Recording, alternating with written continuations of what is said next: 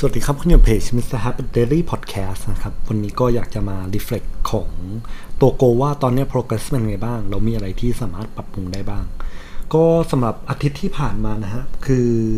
เรื่องการออกกำลังกายเนี่ย ผมออกกำลังกายไปสุดท้าย ผมออกไปแค่ 3 วันต่ออาทิตย์นะฮะ ซึ่ง เหตุผลหลักๆแล้วมันมาจาก PM 2.5 เนี่ยแหละ แต่สิ่งที่สามารถแก้ไขได้ก็คือการที่ผมต้องอัด p t ตัวเองให้มากกว่านี้นะครับ ในการที่พอมีสถานการณ์ที่เปลี่ยนไป อาจจะต้องมา adjust ว่าแบบโอเคออกกำลังกายที่บ้านทำยังไงได้บ้างนะไม่ว่าจะเป็นการ push up หรือว่าการ sit up หรือ squat ก็ตาม โอเค เรื่องการอ่านหนังสือนะครับ อ่านไปได้เออ4 วันจาก 7 วันนะครับ แล้วก็เรื่องการนั่งสมาธิก็ 4 วันจาก 7 วันเหมือนกัน คือเหมือนเทคนิคที่ว่าทำตอนเช้าเนี่ยจริงๆเวิร์กนะ แต่ปัญหาของผมหลักๆ แล้วเนี่ยก็คือว่าผมยังตื่นสายอยู่ เพราะฉะนั้นจากที่ฟีดแบ็จากอาทิตย์ที่แล้วอะเรื่องจะตื่นเร็วขึ้นเนี่ยก็ต้อง follow through กับคำพูดของตัวเองให้มากขึ้นนะฮะแล้วก็สำหรับการออกกำลังกายเนี่ยจริง ๆ ผมได้ไปดู YouTube มาเมื่อกี้นี่แล้วผมรู้สึกว่ามันแบบก็เป็นอะไรที่เหมือน เป็นเทคนิคที่ค่อนข้างดีนะเพราะเขาจะพูดถึงเรื่องว่า เออ การพุชอัพกับการพูอัพทุกวันเนี่ยมันดียังไง แล้วเหมือนเขาก็ยกตัวอย่างของคนที่เป็นนักโทษที่อเมริกาเนี่ยฮะว่าเหมือน เออ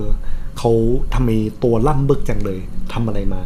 แล้วเขาก็ถามไปว่าแบบ เออ แบบนี้ต้องเล่นกล้ามหนักมากต้องใช้เวทใช่ไหม แต่เขาบอกว่าโอเค ที่รัฐนั้นเนี่ยมันไม่มีเวท แล้วแบบนี้เขาทำยังไงล่ะ นักโทษเขาบอกว่า เออ เขาแค่วิดพื้นซิทอัพสควอตทุกวัน แล้วก็เขาทำเกือบตลอดเวลา แบบช่วงเช้าก็ทำช่วงบ่ายก็ทำช่วงเย็นก็ทำแล้วคนที่เขาถามก็ถามไปต่อ อ้าว แล้วแบบนี้มันไม่ต้องพักวันต่อวันเหรอ เช่นแบบวันหนึ่งแบ่งเป็นพุชเดย์วันหนึ่งแบ่งเป็นแบบว่าวันนี้เล่นอกนะ แล้วนักโทษก็บอกไม่ แล้วคำถามที่ตามมาก็คือว่าเป็นคำถามว่าเออแล้วแบบนี้เอาเวลาไปพักที่ตอนไหนล่ะ เพราะส่วนใหญ่แล้ว เวลาคนเล่นเขาจะเล่นแล้วแบบต้องพักวันหนึ่งสำหรับร่างกายส่วนหนึ่งใช่ไหมนักโทษเราบอกว่า ก็ถ้าเกิดเล่นแบบเนี้ยก็คือเขาต้องเล่นในเหมือน key ของเขาอะคือการเล่นให้ร่างกายมันไม่เหนื่อยเกินไป สามารถที่จะเล่นต่อได้ทุกวัน อันนี้คือสิ่งที่เหมือนค่อนข้างจะ inspire ผมตรงที่ว่า เออ มันก็มีบางคนนะที่ตื่นมาแล้วเขาก็เหมือน เออทำ push up หรือพูอัพเลย แล้วเหมือนสิ่งที่มันค่อนข้าง trigger ผมตรงเนี้ยก็คือว่าคือ goal หลักๆของปีเนี่ย ก็คือว่าผมอยากจะทำ handstand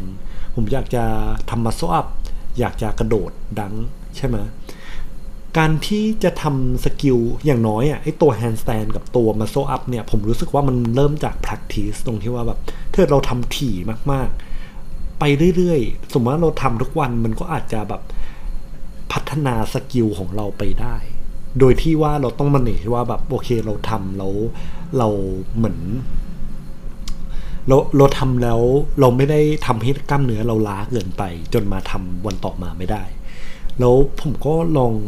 คิดดูว่าแบบแบบเนี้ยถ้าเราทำพุชอัพทุกวันตอนเช้าหรือว่าเราเดินผ่านพูอัพบาร์แล้วเรา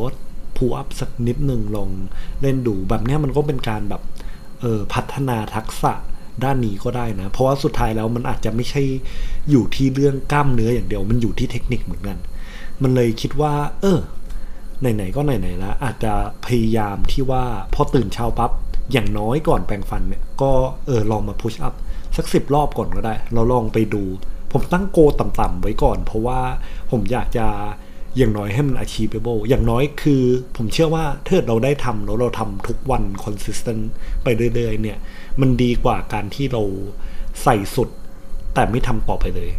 นะฮะก็อยากอยากจะแบบเหมือนลองทำให้มันแบบง่ายๆ เป็นรูทีนไปก่อนแล้วค่อยๆครับสเต็ปของเราไปเรื่อยๆ นะฮะเพราะฉะนั้น เดี๋ยวครั้งนี้จะลองดูครับว่าถ้าเกิดตื่นมาลองพุชอัพอะผมผมเป็นคนที่เออกล้ามเนื้ออก ผมไม่ได้แข็งแรงขนาดนั้น ก็อาจจะแบบตื่นมาปั๊บพุชอัพยี่สิบรอบอะ squat ยี่สิบรอบ